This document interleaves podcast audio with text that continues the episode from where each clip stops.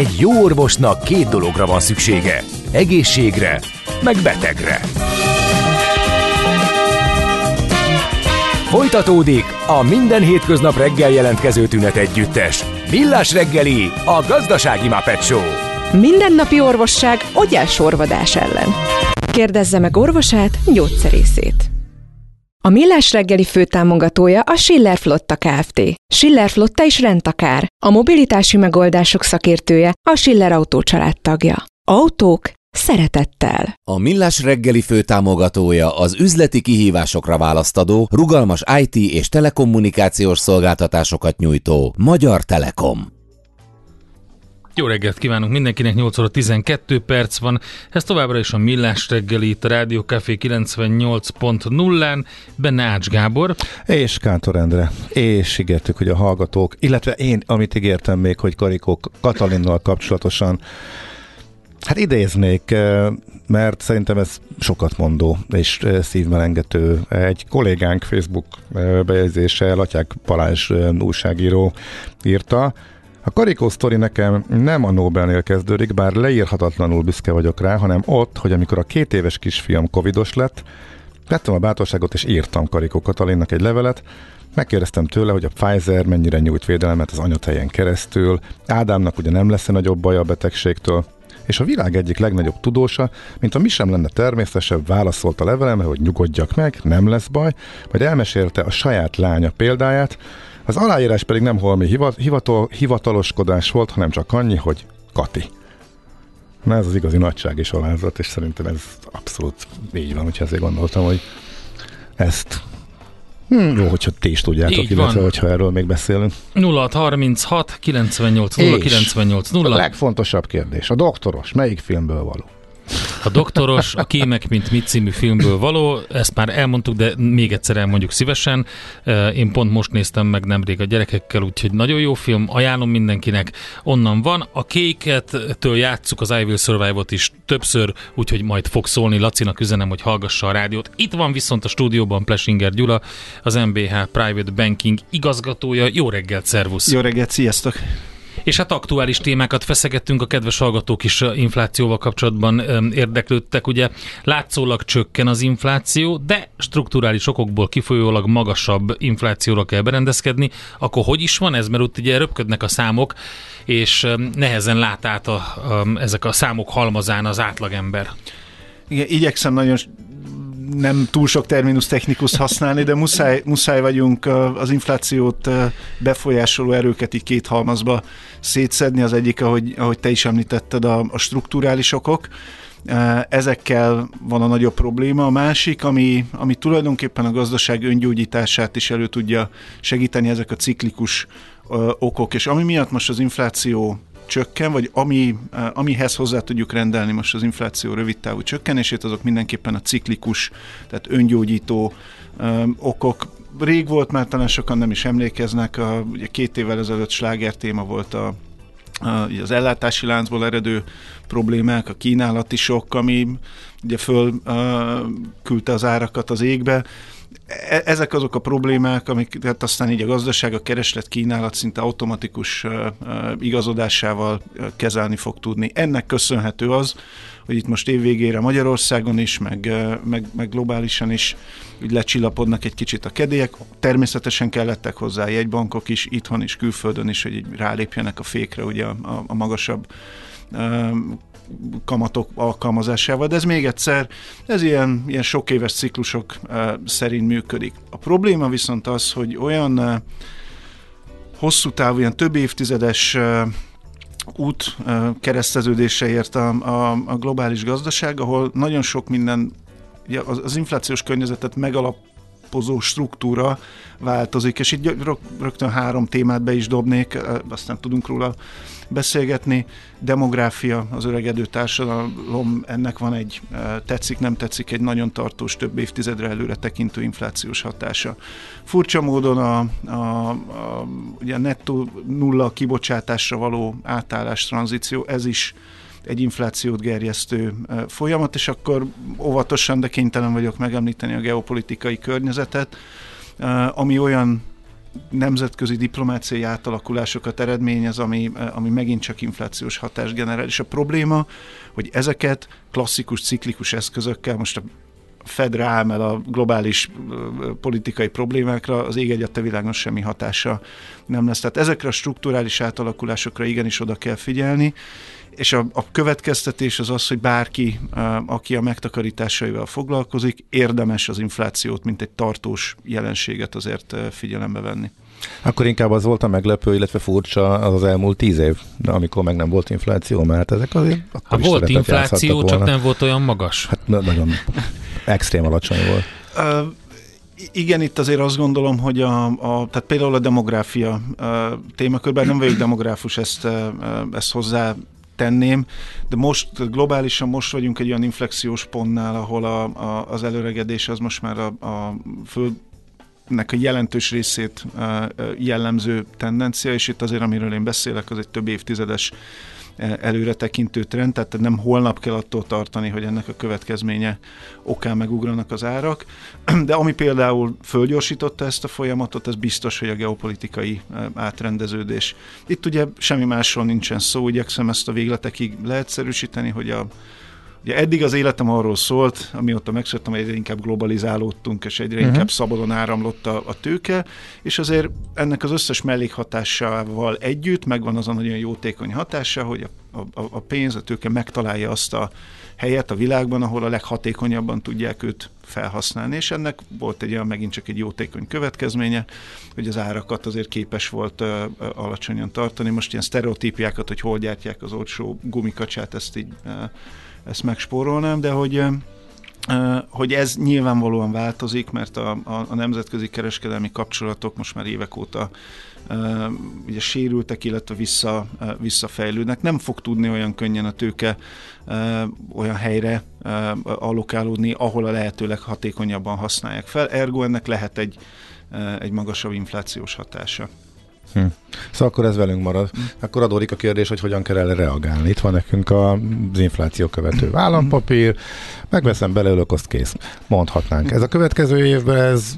Még oké lesz egy ideig.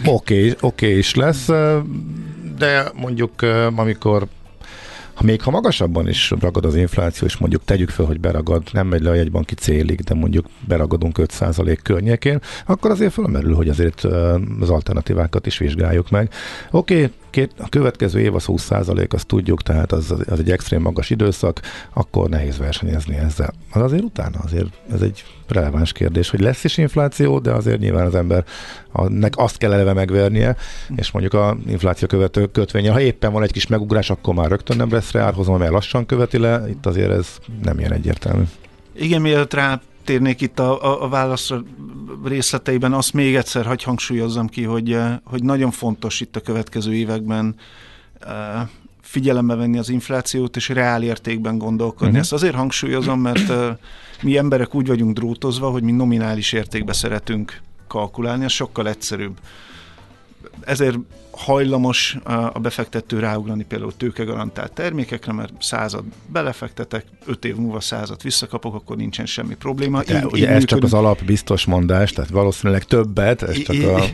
De hogy a lényeg, hogy reál értékben nem nagyon szoktunk gondolkodni, hogy akkor valójában ez a 100, ez hány kiló kenyérrel ekvivalens. Tehát nagyon-nagyon fontos mindenki számára azt gondolom, hogy egy kicsit reál értékben gondolkodni, és akkor itt jönnek be azok a pénzügyi eszközök, amikkel lehet reál értékben is defenzívába vagy inflációval szemben védekezni. Igen, Magyarországon a lakossági állampapírok, amik ugye hirdetmény alapján követik az inflációt, ezek alkalmas eszközök a reál érték, a vásárlóérték megőrzésére.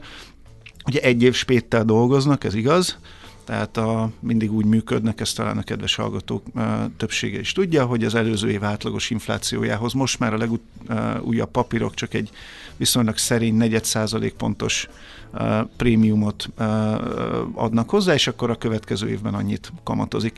Tény, hogyha esetleg esik az infláció, és ahogy ezt itt említettétek, a következő években ez várható, ennek a papírnak az attraktivitása nominális értékben csökkenni fog, de még egyszer a vásárlóértéket jól fogja őrizni. De hát akkor, ha már erről beszéltünk, akkor nyilván minden tojás ugye egy kosárba nem szokás beledobni, érdemes más eszközosztályokat is figyelembe venni, és nagyon furcsa különben, és talán nem intuitív, de 100 éves statisztikák alapján ez kijelenthető, hogy a részvénypiacok különben azok a részvények, azok a pénzügyi eszközök, amik tartósan és konzisztensen leginkább védeni tudnak az inflációval szemben. Apróbetűs rész, vagy nem is annyira apróbetűs rész, hogy ez a legkockázatosabb eszközosztály, tehát ez tényleg csak az nyúljan, aki ismeri a részvénypiacokat. Meg azért lehet találni hosszabb időszakokat is, hogyha az időzítés éppen szerencsétlen, amikor ez nem áll meg. Nyilván általában nagy többségben megáll, de ha éppen egy nagy boom vége felé vesz az ember, tehát lehet olyan időtávokat találni, mikor azért lehet vele rosszul járni is. Abszolút, itt szerintem ebben a műsorban már sokszor találkoztunk, biztos említettem egy volt kollégám bölcsességét, aki úgy fogalmazott, hogyha számokat elég sokáig kínozzuk, akkor bármit bevallanak, tehát egészen biztos, hogy mindenféle állítást lehet igazolni adatsorokkal. Való igaz, hogy ezek, tehát hogy azért is említettem, hogy 100 éves időtávon meg ilyen sok-sok éves átlagos hozamokat vizsgálva a részvényeknek a felülteljesítése az jelentősnek mutatkozik. Ezt csak azért gondoltam megemlíteni, mert például ami a közhiedelemben infláció elleni fedezetet, védelmet nyújtó termék, az arany, ott nagyon-nagyon sokáig kéne kínozni az adatsorokat, hogy ezt bevallják. Egyáltalán nem, tehát a statisztika egyáltalán nem támasztja alá azt azt igen, a csak az jól hangzik, meg éveken, tehát ugye amikor volt egy olyan 6-700 év, amikor mondjuk, mit tudom én, az angol font értéke az ugyanannyi volt, nem változott, tehát nem volt infláció lényegében, és az arany is ugye az egy állandó értékálló valami, amikor elkezd fölmenni az ára, akkor mindig megírják, hogy már megint érdemes aranyba fektetni. Oltári hype tud körülötte lenni, amikor éppen emelkedik, de ha ránézel, ezért hát azért az elmúlt 10-15 évben is ott van 1500 és 2000 között, és igazából nem megy sem erre, ugye vannak benne csúcsok, de összességében főleg, hogyha még számolunk az inflációval is.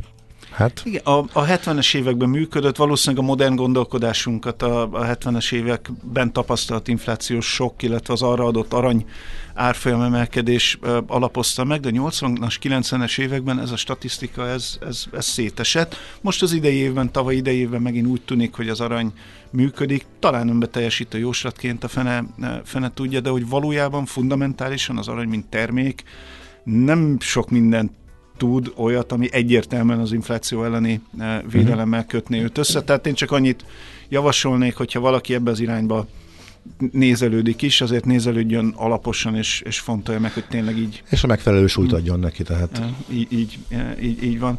Általában különben azok az eszközosztályok szerepelnek jól az infláció elleni védelemben, amik itt szorosan, csúnya szót mondok, bocsánat, korrelálnak a gazdasági ciklusokkal, tehát amikor a gazdaság ugye ökölszabály szerint gyorsul, akkor szoktunk tapasztalni azért magasabb inflációt, és például ezért működnek jól a részvények, és ilyenkor a részvényárfolyamok emelkednek, ilyenkor az ingatlanárak emelkednek, és a megnövekvő infláció ellen egy ilyen természetes fedezetet biztosítanak. Viszont most egy különleges helyzetben vagyunk, mert a tavalyi év az pont rácáfolt erre. Tehát tavalyi év az arról szólt, hogy hát ugye a lassuláskor szokták a gazdaságot élénkíteni, ez szokott jót tenni a kötvényeknek, és ezért van az, hogy amikor a részvények fölfelé mennek, a kötvények esetleg nem teljesítenek olyan jól, de ez fordítva is igaz, és kiegyenlítik egymást. Na ez borult be nagyon szépen a tavalyi évben, akkor mind a kettő meredeken esett. Viszont most meg éppen korrekció volt az év elején, de a kötvények megint elkezdtek gyászosan teljesíteni, mert hogy csak nem csökken a kamatszint úgy, ahogy a piac várta. Ez viszont akár vonzóvá is teheti őket, mert hogy most elég magas hozammal és vonzó hozampotenciállal bírnak a kötvények is, nem? Hogyha valóban egyszer csak elindul lefelé a kamatciklus, meg az infláció. Igen, és itt hadd ragadjam magamhoz a kezdeményezést, mert ez egy rettentő érdekes és nagyon fontos felvetés, és ezt minden kicsit is érdeklődő hallgató számára jó szívvel ajánlom, hogy érdemes a nemzetközi részvény és kötvénypiac együttmozgását figyelni, mert sokszor teljesen más történetet mesél el, meg teljesen más, tehát nagyon furcsa, mert hát végül is az ember azt gondolja, hogy ugyanazok a befektetők dolgoznak mindkét piacon, de jelenleg, miközben beszélünk, a részvénypiac hurrá optimista, a kötvénypiac pedig masszívan pesszimista, és Tehát ugyanaz a befektetői logika kéne, hogy legyen mind a két globális piac mögött, mégis merőben más üzenetet küldenek. És ez nem egy fenntartható. Valamelyik eszközosztálynak engednie kell, igazodnia kell a másikhoz. És akkor érdemes egymással szembe játszani őket? Vagy? Hát akár igen. Uh-huh. Tehát például ez tényleg így a szofisztikált befektetőknek könnyen el tudom képzelni, hogy intézmények, például hedge fundok Londonban már játsszák azt, hogy részvénypiaci esésre és kötvénypiaci emelkedésre. Uh-huh. Ennek elnézést nincsen magyar megfelelője, de ilyen relative value pozíciókat vesznek föl. Azért azt gondolom, hogy hazai kisbefektetők viszonylag ritkán ásnak ennyire mélyre, bár érdeklődők számára megint az ETF piacokon nagyon könnyen előállíthatók ilyen pozíciók. De a lényeg, hogy szerintem ebben az ellentmondásban, tehát hogy melyiknek nincs, vagy melyik fog inkább igazodni, én azt gondolom, hogy nagyon fölfele út a részvényeknek talán nincsen, de szerintem globálisan beszélünk, igen, de számomra a kötvények tűnnek egy kicsit félreárazottabbnak. Tehát az a hozamemelkedés, amit itt az elmúlt hetekben megint nemzetközi piacokról, az amerikai piacokról beszélek, láttunk, azok szerintem eltúlozzák azokat a kamatemelési várakozásokat, amit most beárasztak. És ugye a hozamemelkedés a másodpiacon az a meglevő kötvényeknek az árfolyamának a csökkenését jelenti, tehát hogy jobb áron, magasabb hozammal lehet őket megvenni. Így van, ez egy nagyon fontos matematikai szükségszerűséges összefüggés, hogyha emelkednek a hozamok, a kötvény árfolyamok esnek. Tehát én kötvényt vásárolok, és emelkednek a hozamok, akkor pénzt fogok. Mert a kamat, ami rá van írva, az változatlan. Tehát, így van, és tehát ezért az elmúlt időszakban a kötvénybefektetések egyáltalán nem teljesítettek jól. Viszont azért én azt gondolom, hogy minden nagy jegybank továbbra is külföldről, globális piacokról beszélve, azért abba az irányba ad jelzéseket, hogy kamatemelést 1-2 még talán lehet, de hogy leginkább megállnak. Én azt gondolom, hogy ha mondjuk 1-2 éves időtávban gondolkodunk előre, azért jóval nagyobb valószínűsége van, hogy a mostani kamatszintekről inkább lefelé fogunk elmozdulni. Ez időzítés szempontjából azt gondolom, hogy erre kvalifikált befektetők számára egy kötvénybefektetést érdekessé tehet.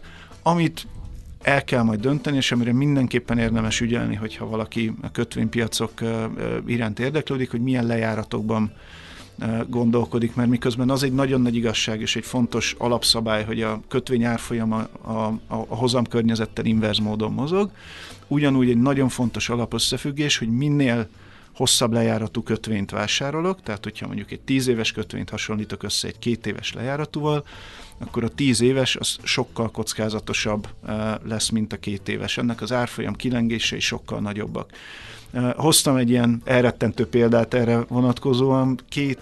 3 éve nyáron bocsátott ki Ausztria 100 éves államkötvényt, az egy jó hosszú lejárat, egy szokatlanul hosszú papír, amiből az következik, hogy annak nagyon nagy az árfolyam kockázata, nagyon nagy árfolyam kilengéseket tud produkálni. Én szerintem, hogy állva megtapsolhatjuk az osztrák kormányt, mert 0,85%-on bocsátották ki. Inkább az merül föl, ki volt az a hülye, aki úgy gondolta, hogy a következő X időszakban nem lesz akkora hozamemelkedés, hogy ezen vaskos bukóba kerülhetne. Tehát tényleg? Hát én próbáltam ennek utána nézni. Van olyan piaci adattár, ami mutatja a legnagyobb tulajdonosokat. Kellően erős pénzügyi intézményekről beszélünk, tehát valószínűleg nem fognak letérdelni ettől, de kérdéseket egymás között biztos, hogy föltesznek. És ugye ez a papír, az mondjuk ilyen 1% körüli euróhozamnál lett kibocsátva. Most ez a hozam, ez felszaladt 3%-ra, ez a papír pedig a hosszú lejárata miatt 67%-ot esett árfolyamra. Ez most, ami 100-at ért. Hát így lehet a kötvényel a pénzünk 2/3 elbukni. Abszolút, tehát ügyelni kell arra, hogy hiába állampapír, és olyan értelemben de facto kockázatmentes, hogy a lejáratig megtartja, annyi lesz. Eskü, hogy 100 év múlva ezt az osztrákok visszafizetik. Sok a portfóliókezelő már járulhat a kasszához a 100 éves kötvényfutamidejének a végén. Igen, de érdemes azért a hosszú papíroknál óvatosnak lenni. Még egy kérdés, azért a magyar befektető szemszögéből néz, ugye beszéltünk a globális piacok. Azért a forint kérdés itt is fölmerül, tehát a deviz aránynak a kérdése, mert az, hogy a külföldi kötvény is mennyire lehet vonzó, az nyilván attól is függ, hogy itthon mennyi lesz a kamatszint, meg hogy a forint árfolyama hogyan változik, ezt hogy látod? Mondok egy érdekeset, mi alapvetően forintúlsúlyos portfóliókba látunk most a következő egy évben fantáziát. Egyrészt amiatt, amit mondtál, hogy a forint kamatok azért a nemzetközi kamatokhoz képest továbbra is attraktívak, és mi nem számolunk azzal, hogy ezt a relatív attraktivitást a következő egy évben elveszítenék. Tehát az elemző kollégáink számolnak egy viszonylag tempós kamatcsökkentési ciklussal, de az a feltételezésünk, illetve meggyőződésünk is, hogy ez a kamatcsökkentés tartani fogja a pozitív reálkamat szintet, tehát nem fog az infláció alá leszaladni. Hát erre szokott egy bank is utalni azért. Igen, tehát hogy ezért erős meggyőződésünk ez, hogy nem gondoljuk azt, hogy egy ilyen kiélezett helyzetben, amiben vagyunk, mondanak egy dolgot, aztán teljesen más szállítanak. Tehát ezek mindig fontos tényezők, hogy mit üzen a jegybank. És ez azt gondoljuk, hogy azért egy forint árfolyam stabilitást jelent, és ez azért fontos, mert hogyha forintpiacon amúgy magasabb kamatokat tudunk megkeresni, és ezt a deviza árfolyam pedig nem radírozza le, akkor azért nem egy rossz desztináció a forint befektetőknek, tehát hazai befektetőknek.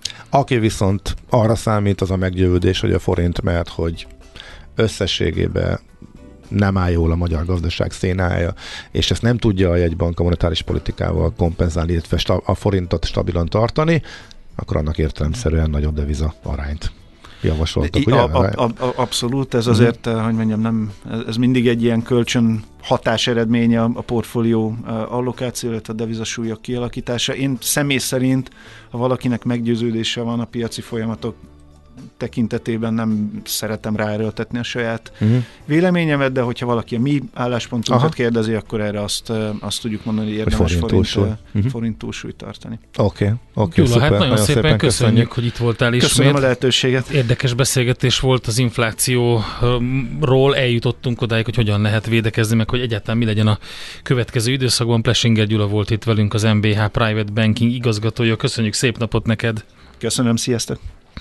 Jöjjön egy Shaky Graves felvétel, ez a művész neve Alejandro Rosé Garciának, aki egyébként színészi teljesítménye is volt, a Spy Kids-ben például szerepelt, később választotta a színpadot, mint zenei karriert, úgyhogy ő következik most. Jé, hát ez meg micsoda? Csak nem. De egy aranyköpés. Napi bölcsesség a Millás reggeliben. Ezt elteszem magamnak. Göncz Árpádra emlékezünk, ezekkel a sorokkal 8 évvel ezelőtt hunyt el. Azt mondta egyszer, a hatalomhoz való viszonyunk az, amin megmérettetünk. Azon, hogy ki mire használta, és hogyan. Már nincs mit hozzátenni szerintem. Igen. Illetve, hogyha bármit is hozzátennénk, akkor nagyon rögtön megkapnánk, hogy demagóg a hozzáállásunk, de minden esetre mindenki gondolkodjon el ezen.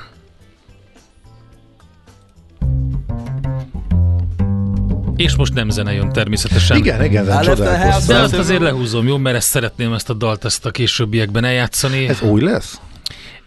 Nem, ez egy régi. A Cat Empire-től de hogy még nem hallottam. Itt. Az első strófáit a Fishiesnek, de ez utána jönne majd, azután, ami most jön. Mert hogy most Hidi Jánossal beszélgettünk, aki a Cambridge Econometrics vezető közgazdásza.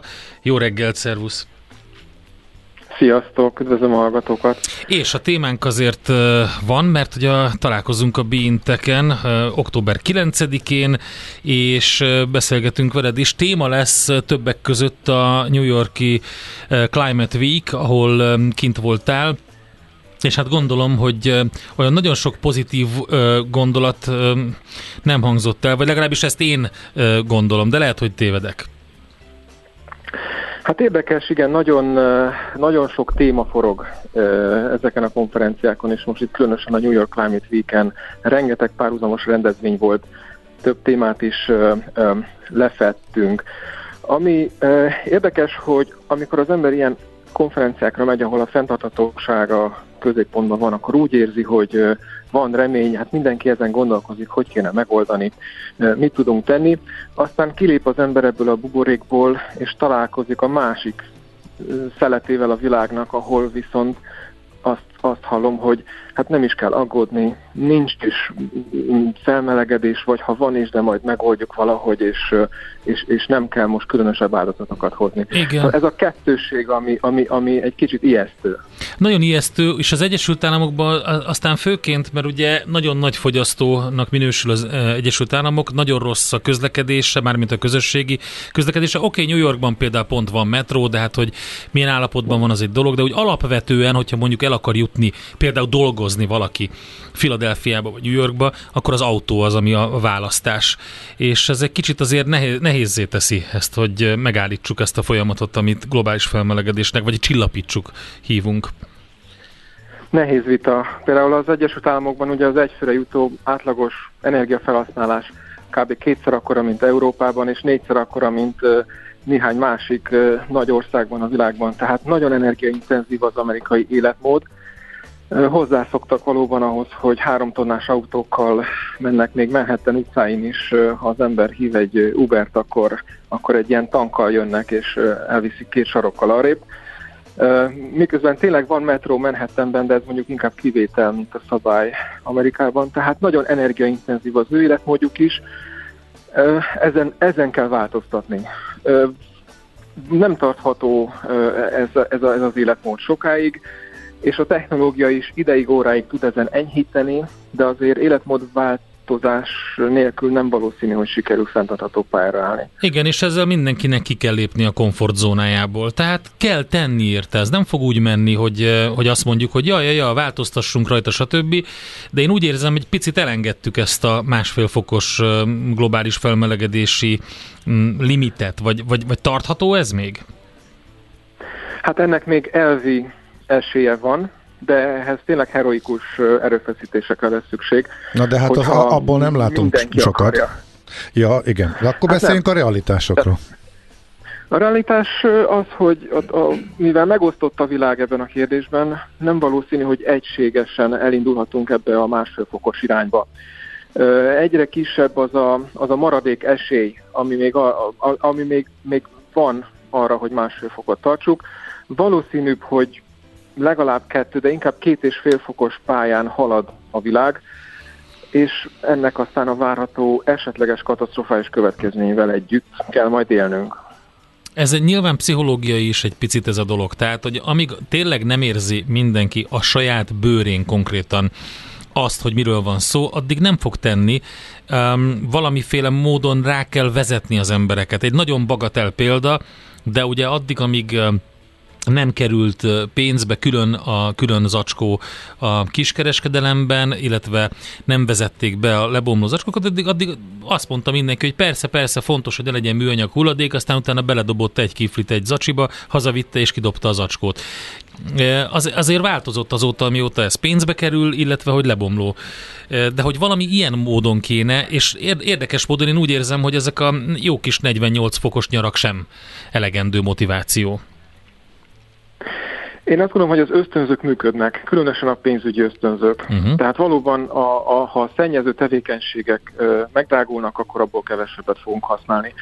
Ezt el lehet érni adózással, vagy el lehet érni a tiszta alternatívák támogatásával, de mindenképpen szükség van valamilyen tömeges ösztönző eszközre ahhoz, hogy ezt a hatalmas globális össznépi koordinációs játékot megoldjuk. Hiszen én is repülőre ültem, amikor elmentem a New York Climate Weekre, mert azt gondolom, hogy az én utazásom csepp a tengerben. A probléma az, ugye, hogy másik 8 milliárd ember is ugyanígy gondolja. Ezért kell valami olyan eszköz, ami egyszerre tömegeket befolyásol abban, hogy kevesebbet üljünk repülőre. Meg kell adóztatni azt, ami szennyez, és támogatni kell azt, ami tiszta alternatíva. csak ezzel tudom elképzelni azt, hogy tömegesen álljunk át, és hajlandók legyünk többet költeni a tiszta alternatívára, például villanyautóra. Nem akarom lelőni a október 9-i eseménynek a teljes beszélgetését, de szerintem egy kis ijeszgetés belefér. Az is lehet motiváció vagy incentív. Tehát, hogy mi történik, hogyha komolyan átlépjük. Ugye a 1,5 fokot ugye nem biztos, nem tudjuk tartani, úgy tűnik, de oké, 2,5–3 fok. Akkor mi van? Mi történik? Mire számíthatunk? Na most ugye én közgazdász vagyok, de elhiszem azt, amit 1000 vagy 10 000 klímakutató állít, hogy soha nem látott irányba indul el a klímánk. Tehát nem tudjuk pontosan, mi történik, de elég valószínű, hogy potenciálisan katasztrofális következményei lehetnek. Vannak bizonyos úgynevezett billenőpontok. Például, hogyha leáll a golfáramlat, vagy beindul az északi és a déli sarkoknak a jégolvadása, megemelkedik a tengerszint, vagy felolvad a permafrost és metán szabadul fel a föld alól, ami évezredek óta vagy évmilliók óta ott van lent. Ezek olyan folyamatok, amiket ha beindulnak, visszafordítani már nem tudunk. Tehát ha kinyitunk egy ajtót, mondjuk a 2 fokos ajtót kinyitjuk, akkor lehet, hogy olyasmi zúdul ránk, amit nem tudunk visszacsukni. Hát igen. Hollandiában például szerintem ezt nagyon árgus szemekkel nézik, az országnak egy jelentős része víz alá kerülhet, hogyha például megemelkedik a tengerszint, de Szingapúrral ugyanígy van. Van egy jó pár ország, ahol ez kritikus. Ez igaz, de arra számítok, hogy pont a hollandok, a szingapúriak és egyéb jól szervezett, magas jövedelmű társadalmak meg fogják oldani a védekezést. A végén mégiscsak azt fog szenvedni, aki alacsony jövedelmű, alacsony érdekérvényesítő képességű, rosszul szervezett országokban él. Tehát szerintem Dél-Kelet-Ázsia, az egyenlítőmenti országok lesznek az első elszenvedői ennek, miközben Manhattanben láttam, hogy már vannak tervek arra, hogy emelik meg a mellvédet a sziget szélén, hogy akár 2 méteres tengerszint magasságot is ki tudjanak védeni. Ha ez 6 méter lesz, akkor tovább építik azt a falat. Nem féltem őket. Nem az a gond, hogy Velencét elönti a tenger, hanem az a gond, hogy Vietnámban a rizsföldeket elönti, és azt viszont mi is megérezzük majd. Arra is vannak tervek New Yorkban, hogyha már a várható tengerszint emelkedésre készülnek, hogy ezeket a... Hogy is mondtad? Ezeket a hatalmas... Melvédek. Nem, a járművekre, amiket furikálnak. Milyen kifejezést használtak? Hát igen, hogy a tank jön Uberként, hogy azokat is, hát nem is kitiltsák, de mondjuk a méretüket csökkentsék, vagy környezetbarátabbra cseréljék. Tehát ez a vonal is megy Amerikában, vagy csak hát jöjjön az ár, aztán majd fölkészülünk rá, aztán majd megoldjuk, többiek meg nagyobbat szívnak. Hát ez mondjuk ott is egy kisebbség azért, meg főleg Kalifornia élen jár abban, hogy Priusokkal, meg villanyautókkal járjanak, de azért a tipikus amerikai fogyasztó továbbra is szeretne 2,5 tonnával együtt közlekedni óviba, edzésre és munkába. Nem látom, hogy ez változna. Az látszik, hogy amikor drágul a benzin, akkor egy kicsit csökken a nagy fogyasztású autók vásárlása, amikor megint olcsó a benzin, akkor újra növekszik. A medián fogyasztó szeret fogyasztani, és nem tűnik úgy, hogy aggódna a világ felmelegedése miatt. Itthon hogy látod ugyanezt, mármint a fogyasztók oldaláról hozzáállást? Nagyon hasonlóan pragmatikusak vagyunk, többnyire azt mondjuk, hogy persze látjuk, hogy ez fontos dolog, de itt van egy inflációs probléma, itt van a munkahelyemnek a bizonytalansága, tehát az én családom, az én jelenem nyilván fontosabb, mint az, hogy mi lesz 30 év múlva. Először szeretnék megbirkózni a jelen problémáival, hogy aztán foglalkozhassak a távoli jövővel. És hát az a valóság, hogy ugyanúgy Amerikában, mint Magyarországon a legtöbbünk nincs abban a helyzetben, hogy hosszú távú terveket szövegessen, ameddig nem látja, hogy miből lesz a következő lakbére fizetve. Tehát ez egy természetes, emberi, racionális, rövidtávú stratégia. Nagyon remélem, hogy azért vagyunk annyira szervezett társadalom, hogy képesek leszünk legalább egy 30 évre előre gondolkodni. Amikor mondjuk lakást vesz az ember, vagy házat épített, akkor így gondolkozik 30 évre előre. Ha ezekbe a hosszú távú döntésekbe már most elkezdjük beépíteni a klímát, mint szempontot, És például, amikor azt nézzük, hogy milyen fűtést tegyünk be az új lakásunkba, vagy hogy a következő autónk villanyautó legyen-e, akkor nem csak a pénzügyi megtérülést tesszük patika mérlegre, és grammonként nézzük, hogy megtérül-e, hanem merünk egy kicsit bátrabban a jövőbe nézni, és egy kicsit akár drágább megoldást is választani, olyat, amelyik kevésbé szennyez. Én itt belét folytanám a szót, mert azt mondom, hogy folytassuk október 9-én a BeInTech-en, és beszélgessünk tovább erről, mert nagyon érdekes téma. Köszönöm. Jó lenne, ha Göncz Árpád is ott lenne, és akkor segítene ezekben. Igen, az biztos. Az biztos. Sok mindenkinek hiányzik az ő meglátása, hozzáállása. Köszönjük szépen, János, találkozunk akkor hétfőn. Szervusz. Sziasztok. Hidi Jánossal beszélgettünk, a Cambridge Econometrics vezető közgazdászával, és vele fogunk többek között beszélgetni a BeInTech-en október 9-én. Mikor is kezdődik? Délután 5-kor?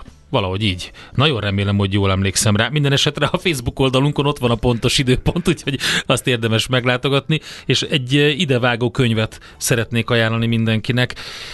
Igaz, hogy még nem jelent meg magyarul, de azért szerintem sokan olvastak angolul a hallgatók közül. Neal Stephensonnak megjelent a legfrissebb műve, Termination Shock címmel. Ezeket a problémákat egy nagyon közeli jövőben ezekkel a problémákkal, amikről most beszélgettünk, foglalkozik, többek között a tengervízszint emelkedésével és azokkal a klímaproblémákkal, amik itt fenyegetnek minket a 1,5 fokos globális felmelegedés túllépése miatt. Úgyhogy Neal Stephenson, Termination Shock. Szerintem ezzel a zenével akkor, hogyha már megszólalt belőle egy pár akkord, az előbb ezzel zárjuk le ezt a blokkot, utána jön Schmidt Andi a legfrissebb hírekkel, információkkal, majd jövünk utazási rovatunkban, pedig már fel lehet tenni a kérdéseket az utazási gurunak. Ács, a vonat nem vár, Gábor, a Rázd az asztalt, írni akarok című önéletrajz szerzője, utazási evangelista, coach és guru van itt a stúdióban, ő jön tehát.